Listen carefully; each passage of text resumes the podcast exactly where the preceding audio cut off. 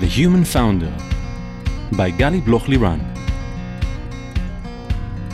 Hi, I'm Gali Bloch Liran, and welcome to The Human Founder, the podcast where we speak about the mental aspects of the entrepreneurial journey.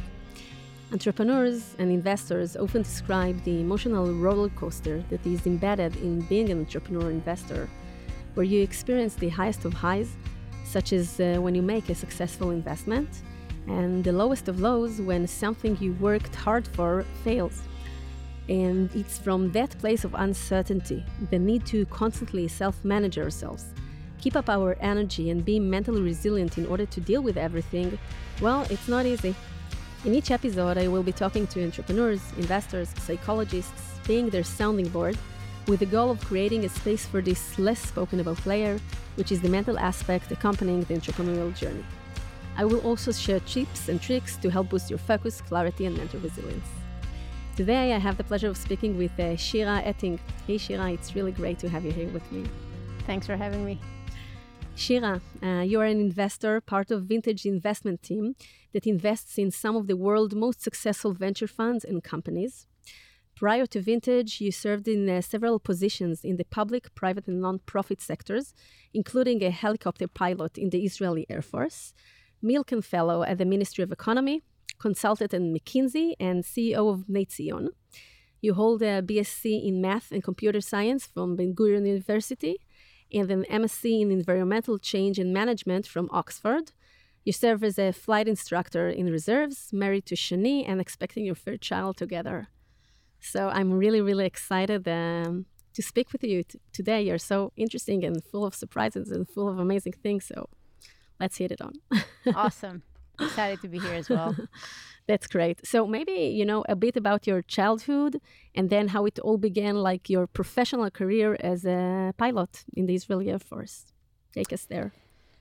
So um, I grew up in uh, Maccabim since the age of two. My father is a pilot, was a pilot in the Air Force, and uh, my mother is a psychoanalyst. And I think that I, uh, I represent uh, the combination of, of both of them. That's serious. Uh, yes, we, it's heavy. it's heavy. A very ambitious house. Um, but I think that what my parents did in a very good way is that they um, let each one of us, each one of the siblings, become uh, what what we wanted to, uh, with a lot of freedom. So I become became a pilot. Uh, my brother became a dancer. Uh, we kind of switched positions if uh, if you're taking the gender lens and my sister is uh, on on a path to become a, a psychologist herself. Um, Very talented uh, children.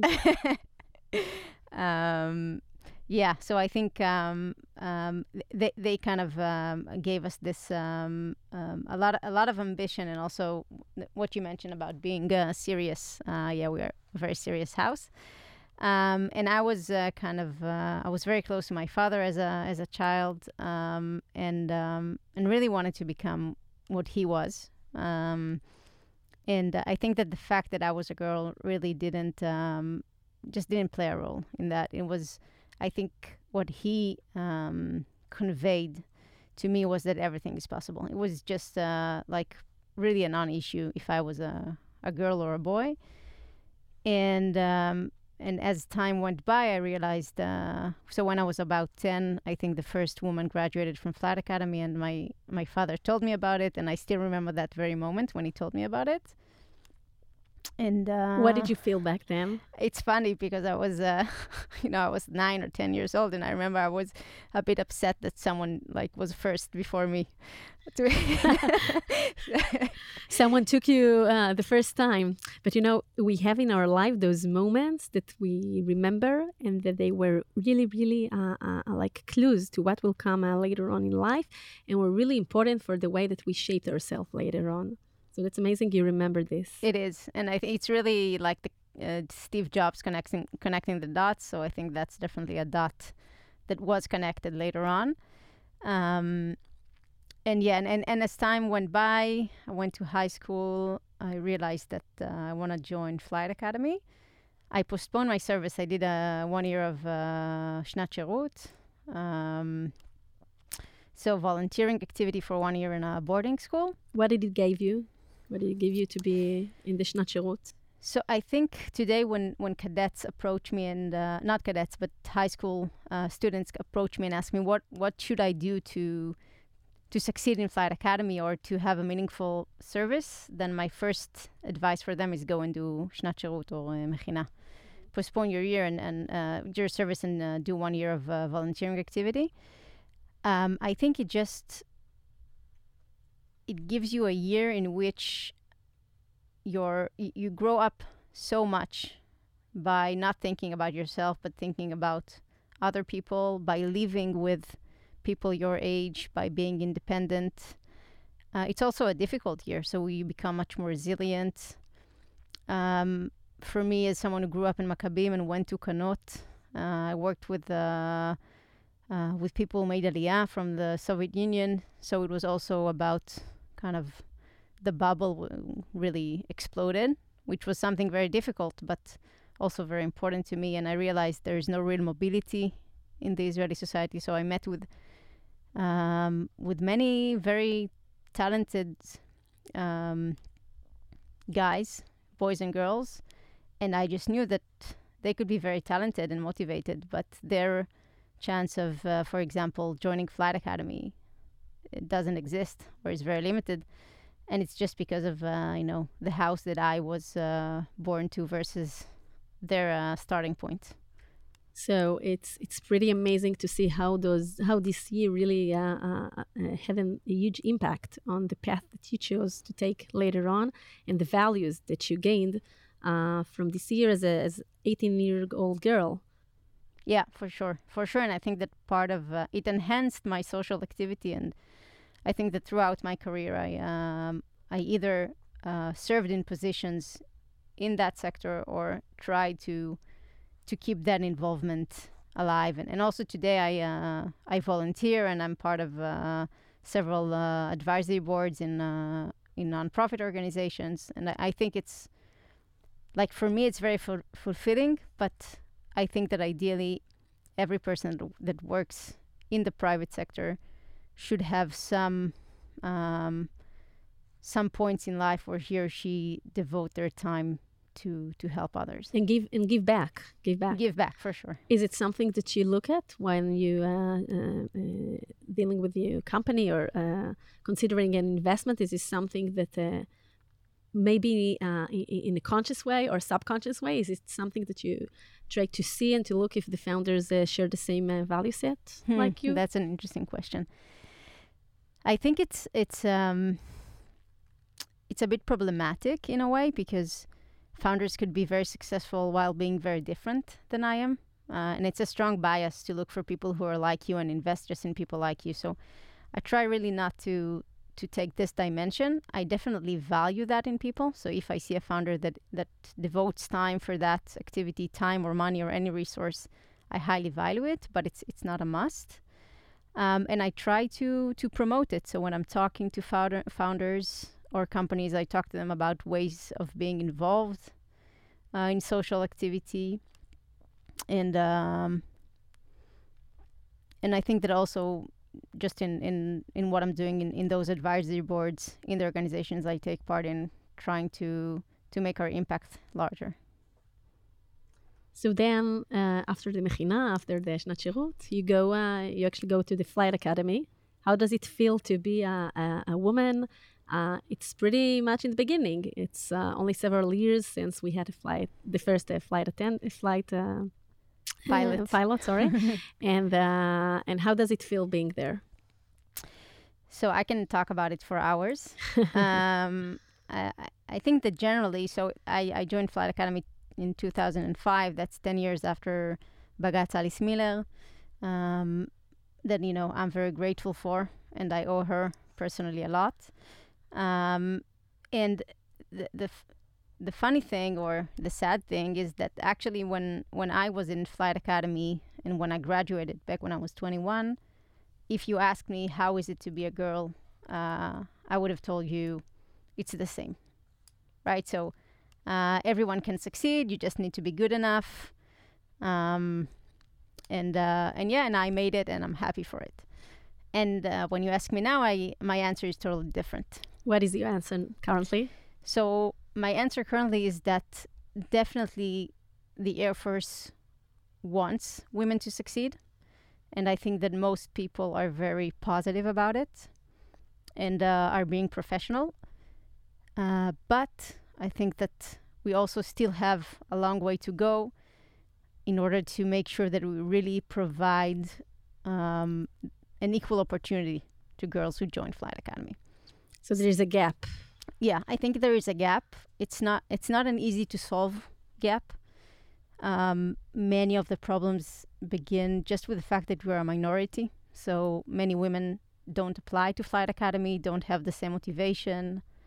Uh, and the numbers of, of, of women who start compared to the number of men who start Flight Academy is, is very low. So with this is a starting point and, and that's something that the Air Force doesn't have a lot of impact on. It has some, but not a lot.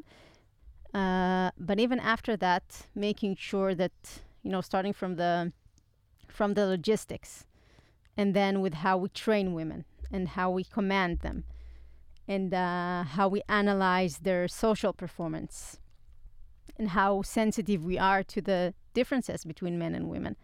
So I think that all of those very soft points are sometimes hard to um, grasp, hard to understand, um, but it's something that is, is crucial uh, for us as an organization to, to adapt in order to make sure that we really um, give women the same so it's it's really interesting what you're saying because um, back then, while you were in the flight academy, you didn't feel it, and as you grew older and become more mature, then all of a sudden you see it from different pers- perspective, and maybe it was some kind of a rationalization that you had back then in order to cope with everything and to succeed uh, in this. I mean, how how did you address the challenges that you felt as a woman the flight academy, which is not very common back then. It's also not very common nowadays, but even then, in the beginning, how did you feel that you are uh, addressing the challenges by the fact that you had your dad to speak to and share experiences, or uh, other women that were there with you, or the commanders that you had there? What what were the things that help you go through it? So I think first of all, it's it's uh, important to say that despite you know my um, call it criticism, um, the the the amount of support that I received was tremendous from you know from my family, from my friends, from people at Flight Academy. So I think that, that really most people are very very um, uh, positive about it, and and they supported me a lot. Um, I think that, that what I did in order to succeed, and I only realized it in hindsight, was that I, you know, I looked around me. I asked myself, what does it take to succeed? I realized that the more I behave like men, my uh, my chances of succeeding are higher, and that's what I did. And I did it without acknowledging it, right? So it was subconscious. But for example, I realized that if I cry, I lose points. Uh, so I just don't, I didn't cry, or when I cried, it was uh, on my own uh, at my room alone.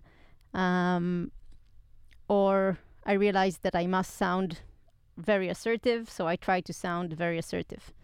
Um, I, uh, I I really became one of the guys with the with the jokes and with with the sports, and and to be honest, it was also very easy for me because I was I was a tomboy growing up. I was always one of the guys. I always felt com- more comfortable being a girl with a lot of boys friends, than yeah. yeah, a lot of boys as friends rather than being with a lot of girls as friends. So for me, it was easier. But I think that the downside of that is that today, if I uh, exaggerate to make a point, I think that today the women who succeed at Flight Academy are the women that can behave like men. And real diversity is about women that can be can behave like women. Accepting them for who they are and not trying to shape them to be someone or something else. Exactly.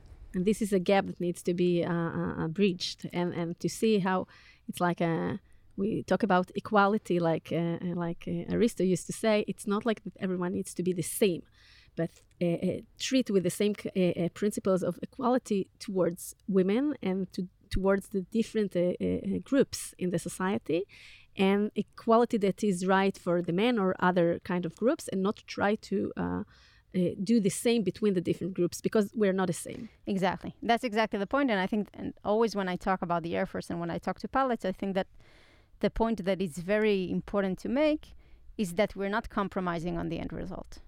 So at the end of the day, it's not a no, it's not a social experiment. It's not a nonprofit organization. It's part of the IDF. It you know it, it protects our lives as citizens here. Um, we you know we don't have uh, another opportunity. We won't have another opportunity in case of a war. So the the the level of what we do at the end of the day cannot be compromised by one percentage.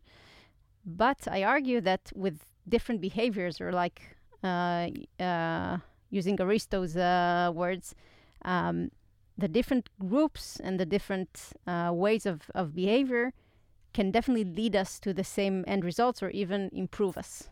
And this is just uh, um, a mental state or a, th- a, th- a, way of thinking that people needs to embrace. And sometimes it's difficult to embrace this uh, change because we don't really know how to address it. But that's the progress, and that's the way that uh, we should do. Definitely, we should go. So, did you like it? Like being a yes, yes, it pilot? was. I'm I'm very happy for this. It it has really shaped me, um, and a lot of my behavior today, and a lot of my confidence, is uh, is rooted uh, with uh, the journey that I started back then. Uh, I I was surrounded and still surrounded by uh, very talented uh, men and women and people that I really love and um, that's also why I still serve in reserves in Flight Academy. Um, it's a place that I feel a great honor to be part of, and uh, many of my friends today are, you know, pilots in the Air Force. Um, yeah, mainly like the mentally wise, beyond the confidence. What do you feel that is, are the main things that you took with you from uh, your army service as a pilot into your uh, professional lives? uh, later on? So the Air Force is a, is a, an exceptional organization in its professionalism. I think that's the first thing that I took. So the way you you treat uh, a flight is uh, is like uh, being a professional athlete, uh, for example. So uh, it, it's it's it's very much in the details and the amount of knowledge you should have about the aircraft that you're flying, and the accuracy you need to act in. Um, so so this this professionalism is uh, something that that I definitely took with me. I think that another thing is um, the the famous debrief in the Air Force. So this is something that you really learn how it, it becomes a part of you. So mm-hmm. I debrief anything in my life. Um, and I think that the, the third thing is that. Wait, do you also debrief the, the good things or just the bad things?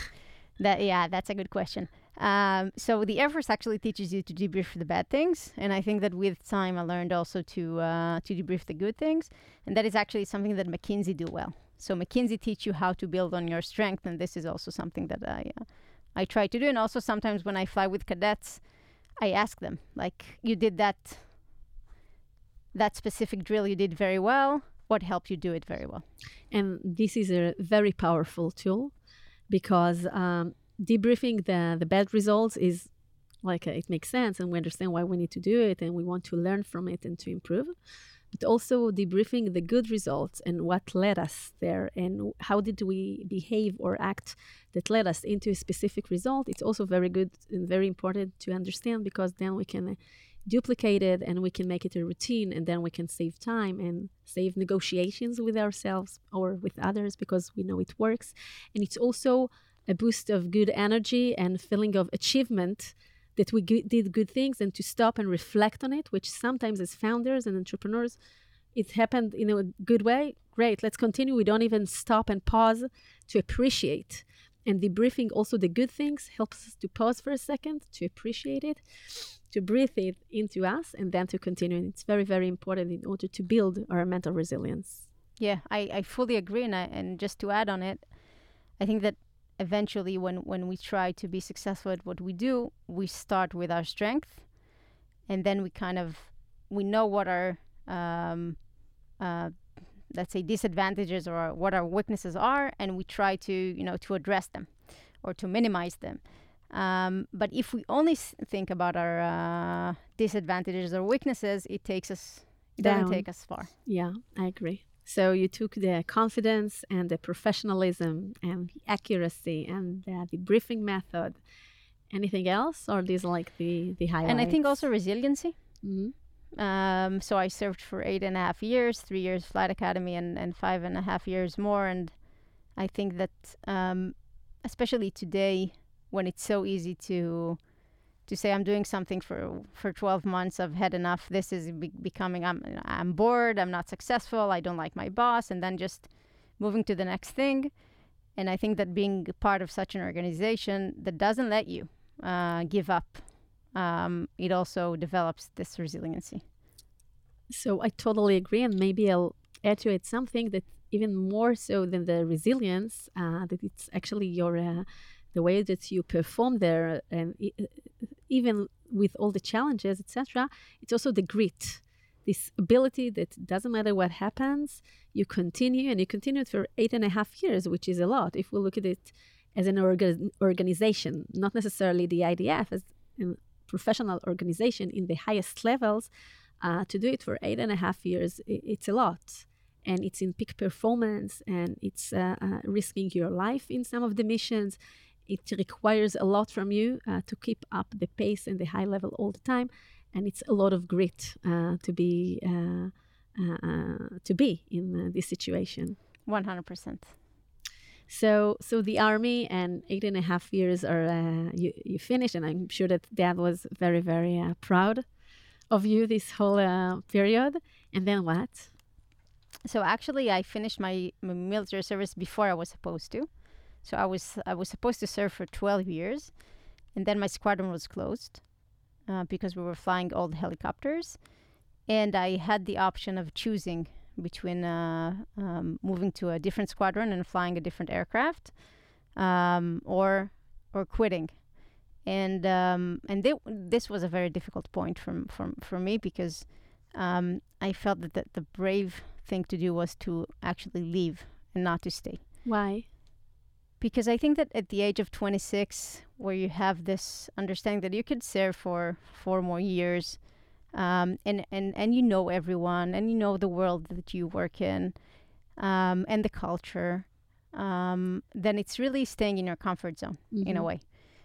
And um, so, so that's that's the first part. And the second part, I think, is also when I left, it was about understanding that this is the end of my dream. Um, so if I, when I graduated from Flight Academy, um, during the Misdar Knafaim, the ceremony, Uh-huh. the, the, all the excitement, I, I, I told myself I want to become a squadron commander. Um, and, and quitting at the age of 26 was uh, understanding that this dream is not going to happen. Uh, So it's like letting letting go the dream, the big dream. I mean, Yes. even being a pilot is a dream, but then once you achieve one dream, so you have another dream and a higher dream and a higher dream, and it's actually the understanding that this will end here. yes. So it's like two different uh, voices. One, okay, I want to achieve the highest level of uh, being a pilot uh, and commander that I, I wanted to. And then it is, and, and it- and the same thing, and the same feeling is that I have to go out of my comfort zone because this is the easy. It's not really easy, but this is the the known thing for me. This is the some the thing that I'm uh, that I feel convenient in, that I'm already familiar with, and just living and getting to know other people, other industries, other verticals, other uh, cultures. This is actually making the the difference, making the leap. Yes, and, and and I left not knowing what's going to happen next, right? So no one promised me that I'm gonna uh, get accepted to Oxford uh, for my master's, and no one told me that I will be accepted to McKinsey. Uh, so it was about leaving and and starting this new journey, not knowing how successful it will be. Um, and it was also leaving to a world, you know, people that, that leave the military at age of 21 or 22 and, and do their bachelor's degree as just normal students, they just learned how the world behaves. Mhm. Um, and I didn't know that. I was you had blind Force. spots. I had like huge blind spots uh, that I had to cover for. Um, so at the age of 26, I found myself outside of the Air Force. Uh, how Um, do you address those uh, how do you address those blind spots? Like all of a sudden you were like here and a pl- pilot and like everything is is known and you're very uh, people are respecting you and all of a sudden you're part of you know the mass. Yes. And you're outside of the army and no one knows you and exactly your strength and you are not familiar with the bits and bytes of the regular life. So what do you do there? So i think first of all uh, i'll go two two steps back. Uh, one of the things that helped me with my decision to let to leave the military was that i went to a psychologist back then and I think that that that was a major support uh, for for the, the, the decision itself and and for the time after it.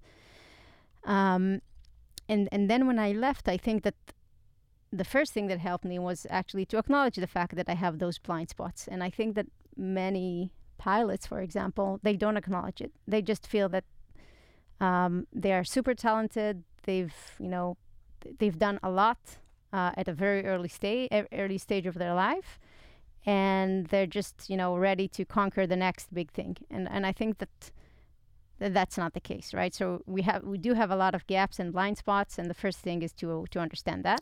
And you actually speak here about this um, arrogancy that sometimes we see uh, very successful. Uh, uh, I know it's a generalization and it's not true for everyone, but uh, we do see sometimes very successful people that did a lot of things in a very early stage with this uh, a bit of uh, arrogance and thinks that they can conquer everything and all the next steps. And and actually like you say acknowledging the fact that we don't know everything and that we still have so much more uh, to learn. And and yes we are very very talented. So it will our learning curve will be maybe easier and we can uh, consume a lot of knowledge and and really be successful in a shorter uh, uh, time frame. But to come with this humbleness and not to think that we know it all it's something very very important also for founders uh, that are very young uh, to be listening, to listen to what other people say, to what investors say, to what they get from the market, and not to come from with this uh, mindset that they know it all, then that they have the answers. Yeah, I, I, I fully agree, and I think that is something that I really try to. Uh, that's the mentality that I try to uh, to be in. Um, the metaphor that I use uh, for people that I talk to in this position of living the along uh, leaving the, the military after a long service is that we have a very strong right arm, but a very weak left arm. And that we must train that left arm if we want to become successful um, in our, uh, you know, civil um, uh, chapter in life. I like it. I'm going to take it with take me. It, take it with you. with pleasure. Uh, yeah, so I, th- I think I did have this um, this humbleness, and I, I think that um, after I left, I uh, I decided I went traveling, and I also realized I, I did a lot of you know um, coffee uh, meetings with people and try to and ask them uh, how they build their career, and uh, I heard from many of them that that went and studied abroad that they, they, this was one of the the best decisions they ever made. Um, and I decided I'll do that as well. And I was single back then. I had a, a lot of flexibility. I felt that I wanted to study after uh, being operational for many years. And I also felt that I wanted to get kind of an international perspective. Mm-hmm. Uh, so break out of, of the small country of Israel. It's from the the small country of the IDF, the, the Air Force, which is in the IDF, which is in Israel. So like, open your wings uh, literally and go beyond. Yes, yes, definitely. And uh, and I, I also realized that I want to study sustainability. That was a, a, a, very big, still is a very big passion of mine. Which is very aligned uh, with the values that we spoke about earlier as a child and later on uh, at Kanot, and things that are going through with you throughout your life. Yes, yes, for sure. I was also an instructor during my high school in Chugei Siur. Mm-hmm. Um, so, uh, like a traveling uh, youth movement. Uh, so, a very big part of my life. And I wanted to study in a, in a top university. So, I applied to Oxford. Luckily, I was accepted. And I went there, and it, it, was really eye opening. Um, I think it was also humbling and also difficult at some point. So, joining the university and for the first time going into a room and, and saying that I, I'm a pilot in the Israeli Air Force, and understanding that this is perceived as a negative thing, Mhm. especially in Oxford where you have the Israeli Apartheid Week and BDS, etc.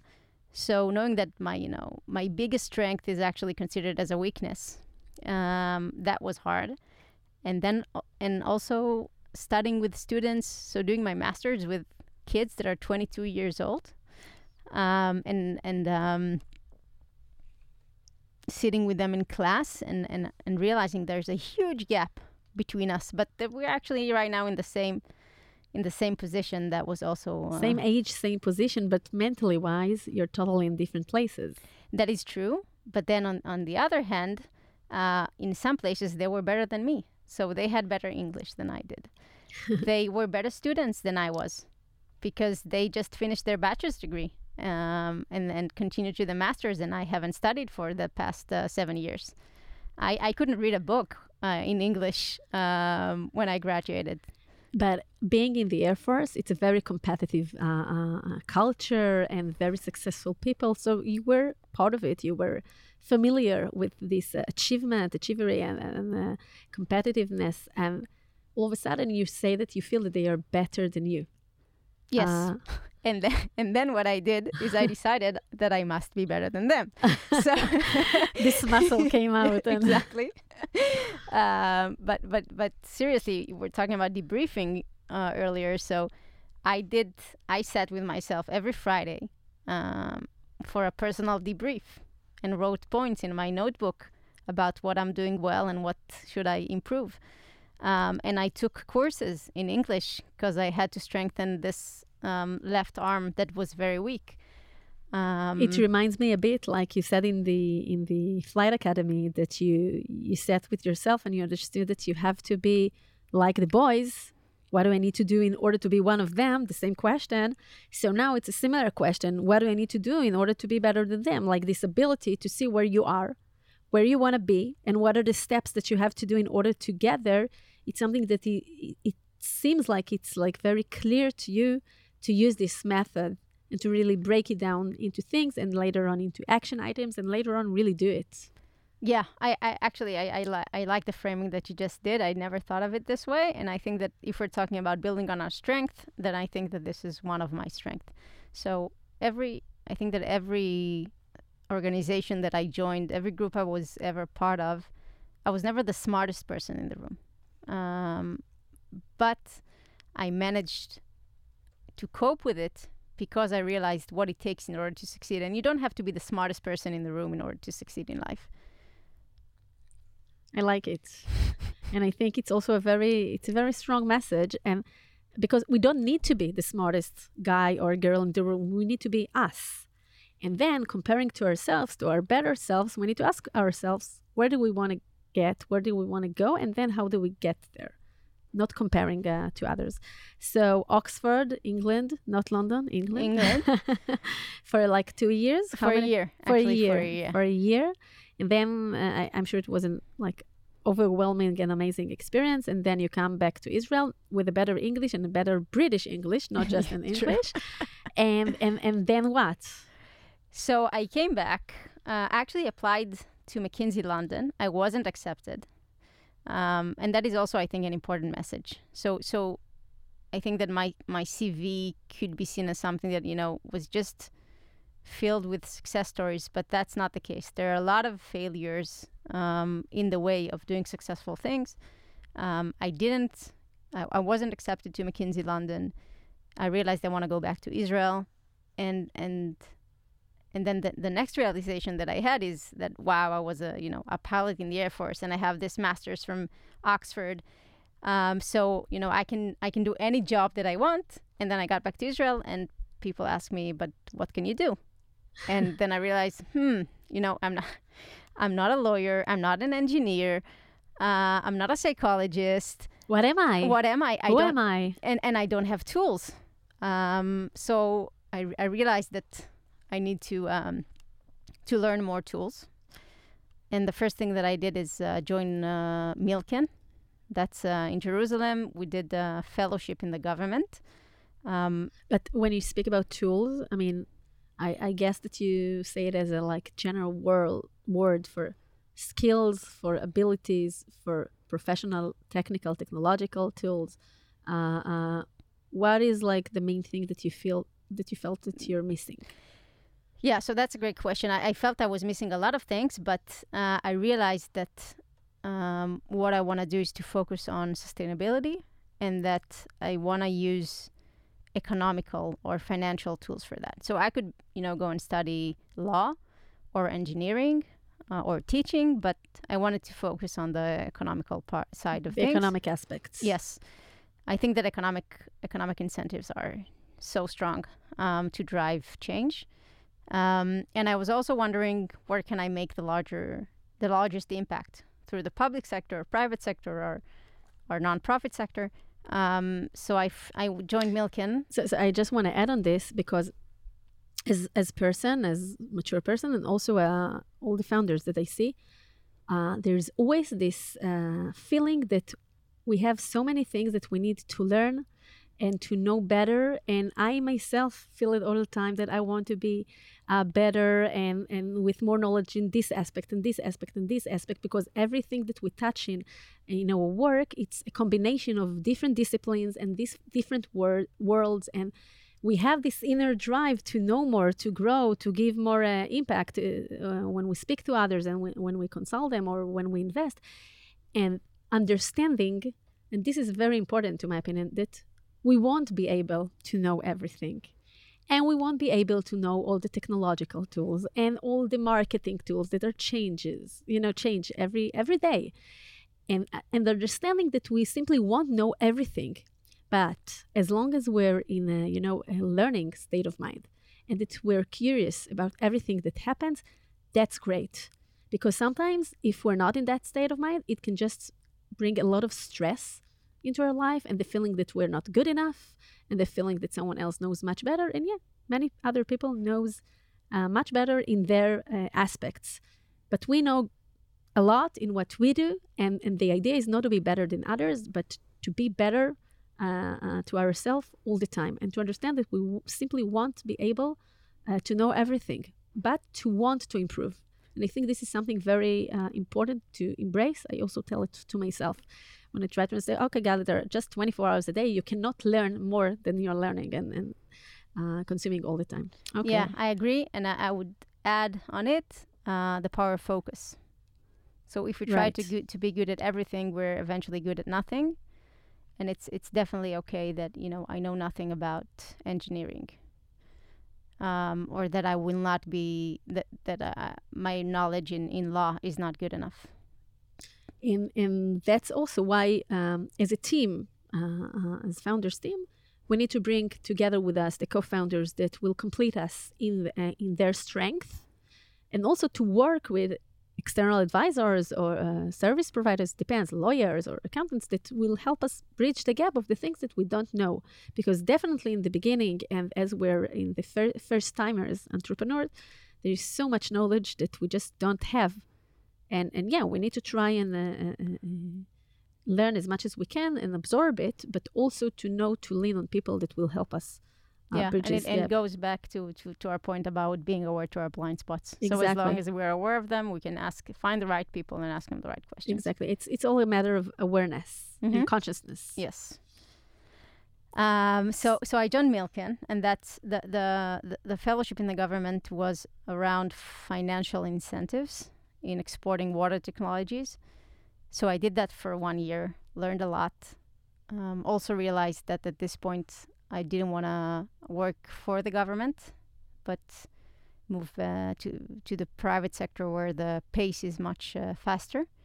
Uh, I don't think it's you know it's better or, or worse. I think it's more of a just what's better for you yeah exactly. what fits you And I wanted to run fast at Mhm. this uh, point. Um, and then I gave McKinsey a second shot. This time it worked. I joined the Tel Aviv office. Um, and it's also an important uh, lesson as we, as you said yeah because london said no but maybe in israel specifically they knew to uh, appreciate your uh, relative advantages and the things that you do and it's also i think that nowadays it's a bit different post covid question mark post covid but with the remote work and recruiting people from all around the world so it's the, the, the market is much much more uh, globalized. But back then uh, uh, israeli recruiters maybe can appreciate more the competitive uh, advantages that you have and as an Israeli, as a uh, pilot, etc., Yeah. I think they definitely the Israeli office better understood the context and so, what I'm so the message is not don't just don't skip your dreams. I mean, try again, Yeah. and it might work. for sure and i think that also the year that i spent at milken was also very helpful so so the office in london told me like we like you but you're missing some basic economical financial tools and then i did that year in milken i strengthened my left arm and then i uh, i reapplied and uh, and it worked um, and and mckinsey was kind of my my the school that i wanted instead of of doing an mba hmm and I'm very happy for that that experience. Um, McKinsey is a is a very s- special work special place to work for. How many years have you been there? So 18 months there. Um, it's I I learned uh, tons in different industries and different projects and different people that I worked with. Um, it was also very difficult in terms of work life balance and and also in terms of the fact that um, I was working on different projects and not kind of trying to to drive forward something that I, I personally cared about. Mm-hmm. And then uh, while I was there, the tragedy in uh, in Nachal Tzafit uh, with uh, Mechinat Bnei Zion happened, where ten uh, students uh, died in a in a flood uh, about uh, three and a half years ago. And uh, uh, I won't get too much into details here, but I suddenly felt this urgency of of uh, leaving everything that I did and uh, trying to to rebuild the place, um, to extract the lessons and to to build a better place. Um, It's like the sustainability that we spoke about and the giving back and the volunteering and yourself as someone who uh, uh, was on her own in, in Kanot, like at the age of 18, like everything was combined together yes, into this decision. definitely. I felt that um, the kind of the stars aligned, um, and I can take all of the tools and all the things that I did in order to to rebuild this place in a in a better way. Um, also to give back, um, bring uh, methods from Flight Academy, from the Israeli Air Force, from McKinsey, from Oxford, and tried to apply them. And uh, and I was wrong. Uh, I went there, uh, did worked there for a bit less than a year until the Ministry of Education decided that we won't open the next year.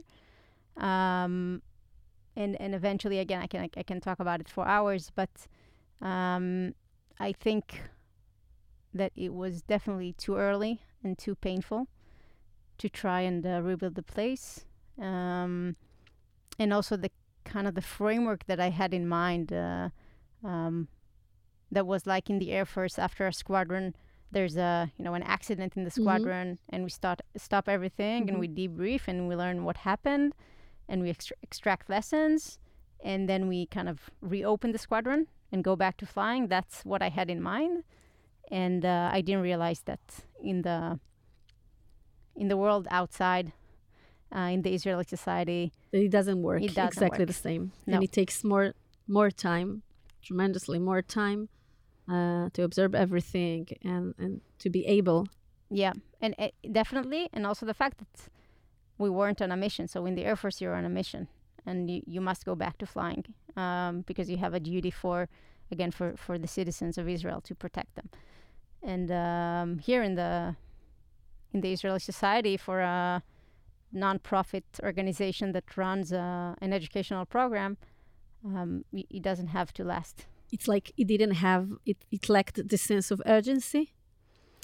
uh, of urgency and also the, the you know the basic question of why why is it a must to reopen this place i was um, i was asked this every day several times uh, when i tried to explain to people what we're doing there everyone asked me that question and while i had you know good answers for it for, for myself and for them um, i also realized that the other way around also made sense Mm-hmm. um, and and with all the pain and the timing back then, uh, and the fact that the you know the the legal procedures haven't started yet, um, it was just too much. And you're talking here about another very big decision, like the decision that you had when you were in your mid 20s, either to stay in the army for like four more years or to leave it, getting out of your comfort zone, what we spoke earlier, and another a big decision. What do I do here? So, what are the inner mechanisms that you know helped you uh, to choose for yourself, for Shira, what is the right uh, path to go now? After Bnei? Yeah, I mean to leave Bnei. Yeah, so I think after the Ministry of Education decided that we will not open the next year, and and realizing, acknowledging the fact that I was in a in a in a problematic point in my life, uh, very, I was exhausted. Uh, I was uh, I was really really down. I had like zero energies, and I also felt like I needed to um, Yeah. like to, to reconsider Reca- my path. Yeah. Um, I felt like I'm not I'm not the right person to keep on managing this uh, organization, and that it's time for me to leave. And I took some a few months off. And uh, and at this point in life, I decided that no matter what I do, I uh, I listen to myself now. So And this is a so powerful, uh, you know, message uh, that sometimes it's really hard for us uh, uh, to to work accordingly. But really, this listening to ourselves and to really what happens there in our mind and, and stomach and and uh, guts and everything together and to really listen to it and to allow it to to allow it to guide us. What are the next steps? What do we need to do? Not everything we can explain in a rational way but really learn how to listen to all the n- little nuances what happens in the body and what happens in the mind and what are the signs and to give it uh, like a respectful uh, uh, place in our decision making process it's something very important. And you made two couple of brave uh, decisions. I, I mean maybe you won't like the word brave because it's you. It's like uh, decisions that are true for you. But if we look at this you know, like socially wise or uh, so it's brave you know leaving the army and then leaving everything and going to oxford and then trying again to mckinsey and then going to Bnei Zion. and we have several more. We'll get there. So like something this resilience that we spoke about earlier uh, uh, that you took with yourself uh, from the army it's something that we see uh, that goes through you uh, in your life uh, this ability to listen to really how you feel and what's true for you what is the right fit for you Yeah, I, I, I agree, and I think that uh, that's that's another strength of mine. The the the uh, the capability to go out of my comfort zone and to make brave decisions. Um, I also, you know, pay prices sometimes for it, uh, but I, I, I prefer it that way. And and actually, when I uh, when I left the Air Force and I was really trying to to find uh, you know my new path and, and to shape my identity. And it wasn't easy times for me at all.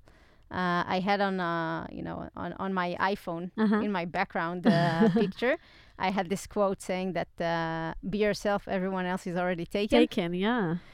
Um, so that kind of le- led me and, and it was there for a year or so. So i really had to, to keep on reminding it to myself. So you know it was there for a year but then in a specific moment like it made sense to you you know and i really agree with this be yourself everyone else is already taken. And also you mentioned something that yeah i made brave decisions but it comes with a price. And everything in life comes with a price everything. And the question is the inner negotiation with ourselves. What kind of prices are we willing uh, to pay? And then we go for it. And what is uh, too high too heavy? We don't want to do it. And that's also okay.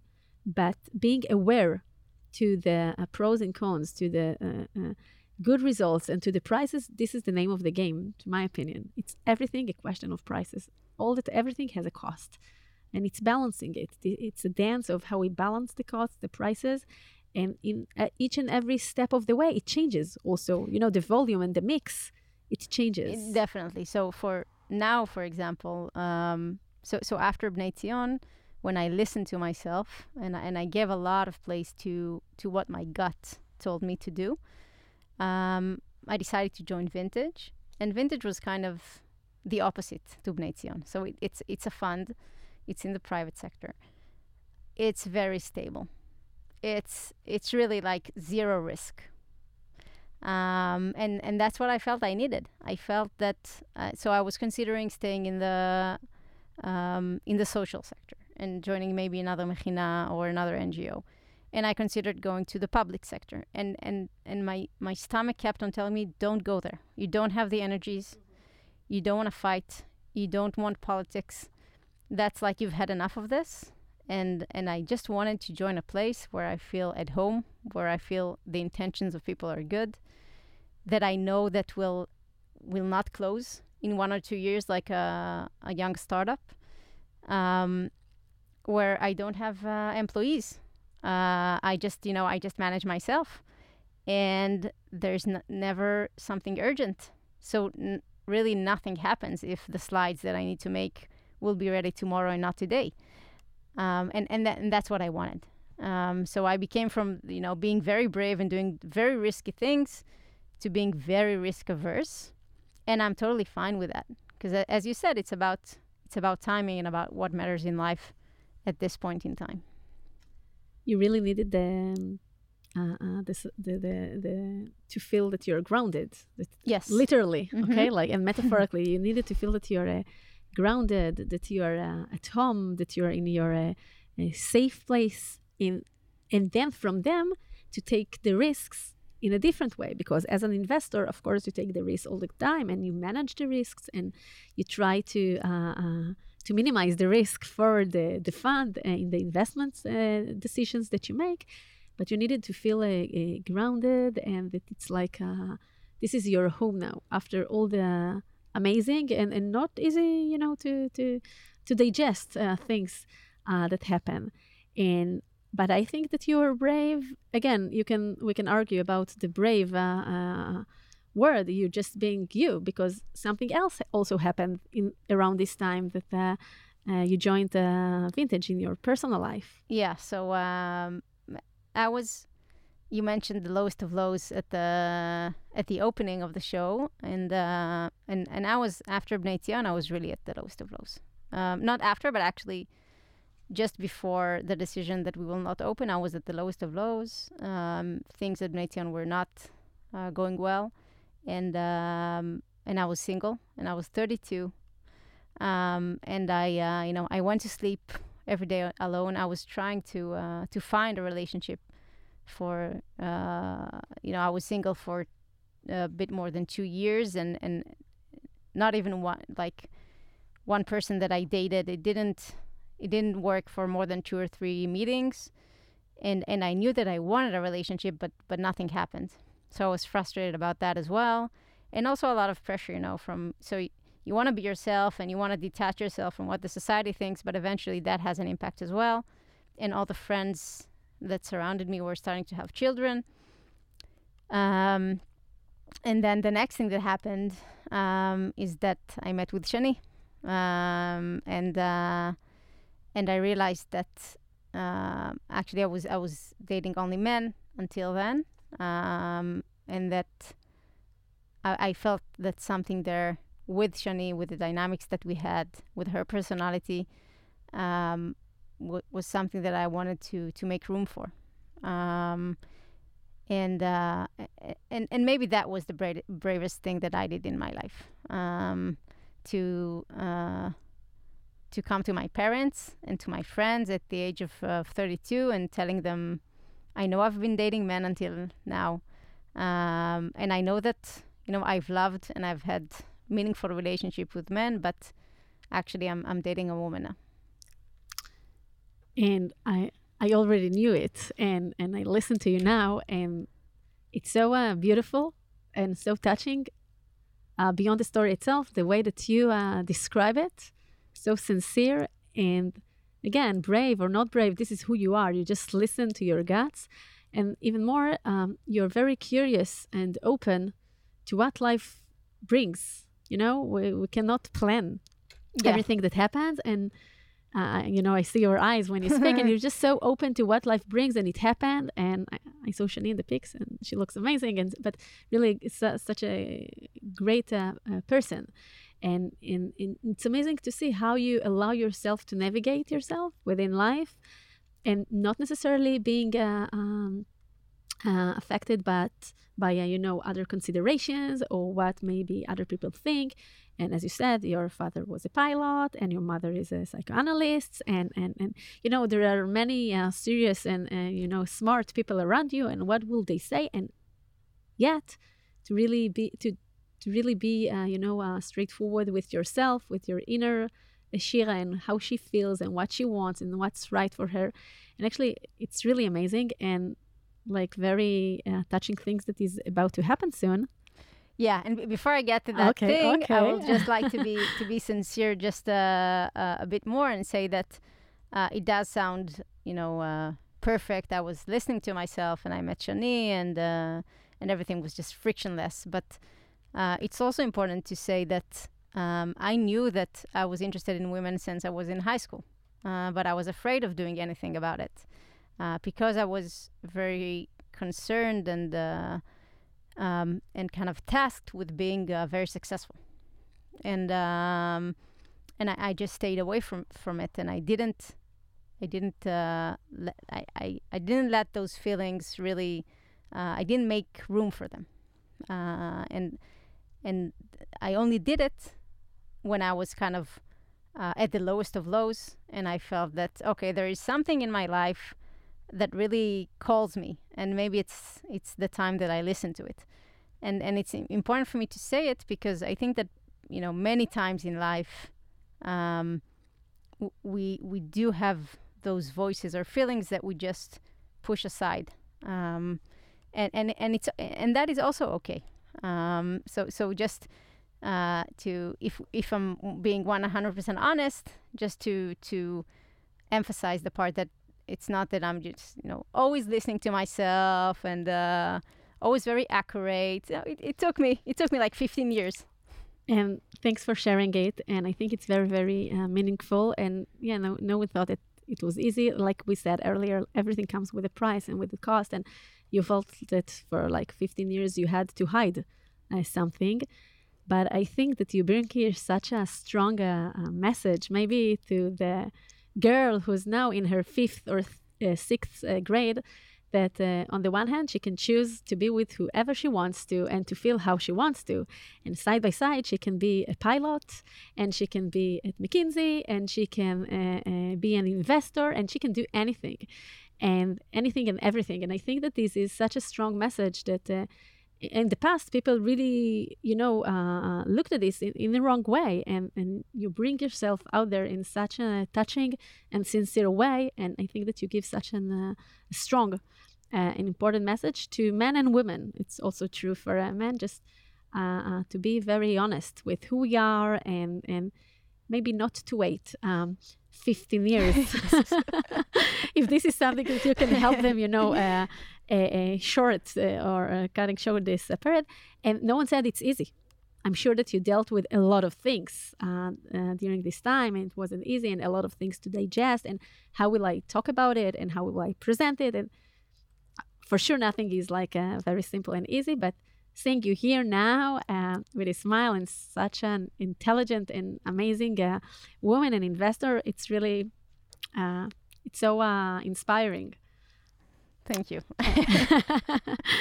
and and what what happens yeah. So next uh, we're expecting. So Shani's pregnant. We're expecting our first daughter uh, in a few weeks' time, uh, and then life will change going, again. going to be going to be mothers co-mothers co-mothers Yeah. like co-founders right co-mothers yeah. what a lucky child he or she will it's it's a she It's a she. it's a Yeah, she it's a she. what a lucky girl she will ha- be to to have a co-mothers it's really it sounds amazing Thanks. yeah. Hopefully. so tell me nowadays at vintage like when you look at um, uh, uh, invest at uh, uh, you're choosing an investment or you look at the founders team how do you feel that you bring all this uh, life experience and the things that you uh, gone through at the air at the, the air force in, in england in mckinsey uh, at the Zion, your own personal uh, evolvement and changes that you made when you look at founders team when you're choosing an investment how do you think it like uh, correlates into it Um, so that's a great question. I think first of all to to say a few words about vintage um, because it's not a straightforward fund. Um, so we invest in both funds and companies. Uh, we manage three three billion dollars, and and most of this money is invested in funds. So we try to um, identify the best funds in the world and, and invest in them.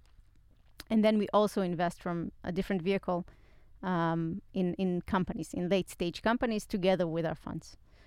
Um, and, and and that's a very different that, that's a very different and very interesting approach, and uh, and you know, uh, a wonderful school for myself. Uh, I've been there for two years now, and I feel that uh, you know my the learning curve is just endless.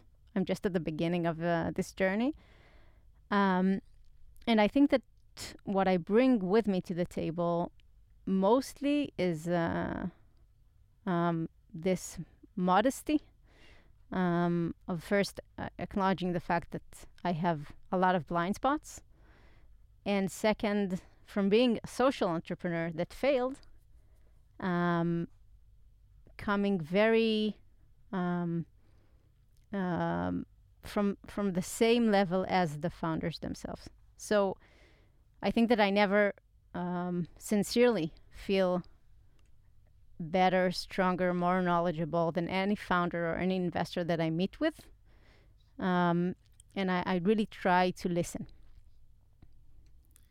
And that sounds very humble and, and so true to come from this uh, uh, point of view and state of mind that they are learning from me and I'm learning from them. And it's this cycle that we nourish each other all the time and that makes me a better uh, investor and then i can be better with my founders and also be better with my uh, uh, uh investment um, fund uh, because i learn all the time and i don't come from if we spoke earlier about what sometimes happens to pilots uh, with the arrogancy. So, exactly not coming from this point of view and understanding that I'm learning all the time and I'm improving and I'm debriefing and I bring this method into the founders that I'm speaking with and into the uh, VC uh, itself.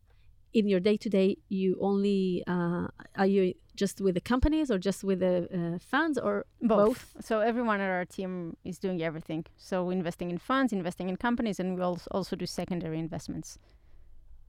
And yeah, we, we, we think that it makes us better as, as individuals and as a team that everyone does everything.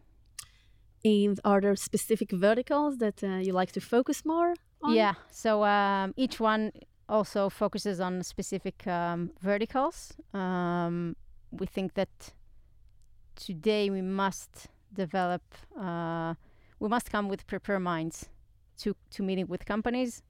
Uh, especially today, the market is so competitive that if you're meeting with a company and, and you're just starting to learn this vertical, um, then you're likely to be too late and the other funds will kind of win the deal. Um, and I'm leading everything related to sustainability, to climate tech. Surprising. Surprising. um, and everything related to healthcare. And that is something new to me and, and something that I'm, uh, I'm paying a lot of attention to learning. And it sounds like that during your journey, you really find the place that you bring your own uh, strength and the values that uh, are going th- with you through your whole life exactly to this uh, place of investing in startups in areas and verticals that really uh, that really suits you. So maybe before we hit the pause uh, button like talking to founders what is the best advice not as an investor as shira that you can give them from your journey I think that's a hard question. Can I break it to three? Of course. Great. Maybe even to four. um, okay. I, I, think number one is uh, believing in yourself, right? So, so having this very vivid picture in your mind that that y- you can succeed. Um, the second thing is debriefing. So getting better all the time the third thing is resilience. And I think that the fourth thing is listening.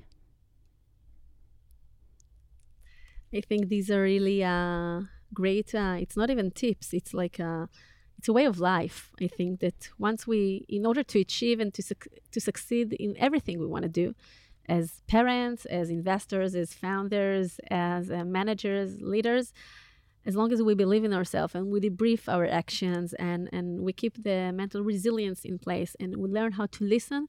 So uh, we improve and we grow all the time. And this is the way I see uh, success uh, that can happen uh, if we keep on those, um, those elements.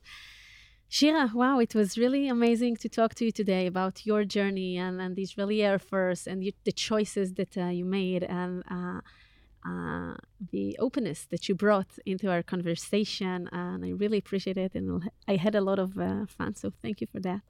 Thank you very much. I really enjoyed our conversation. That's great. And uh, if people, founders uh, that would like um, to address vintage or you, what is the right way to go? So I think uh, LinkedIn or even my, my email, shirae at vintageip.com. Great, thank you. To our lovely listeners, we're going to hit pause until the next episode. It's also something I say to the entrepreneurs in my clinic in between sessions. Thanks to the amazing studios at Google Campus that really uh, helps the startups uh, to kick off everything uh, that they need. So thank you for, uh, for that. Uh, feel free to visit my website at galiblochliran.com and leave your details there if you wish to be updated and learn from and learn more about the mental aspects of the entrepreneurial journey. Also, be sure to follow my podcast, The Startup Nation Clinic, in any of your podcast apps. Let's hit pause. Till next time.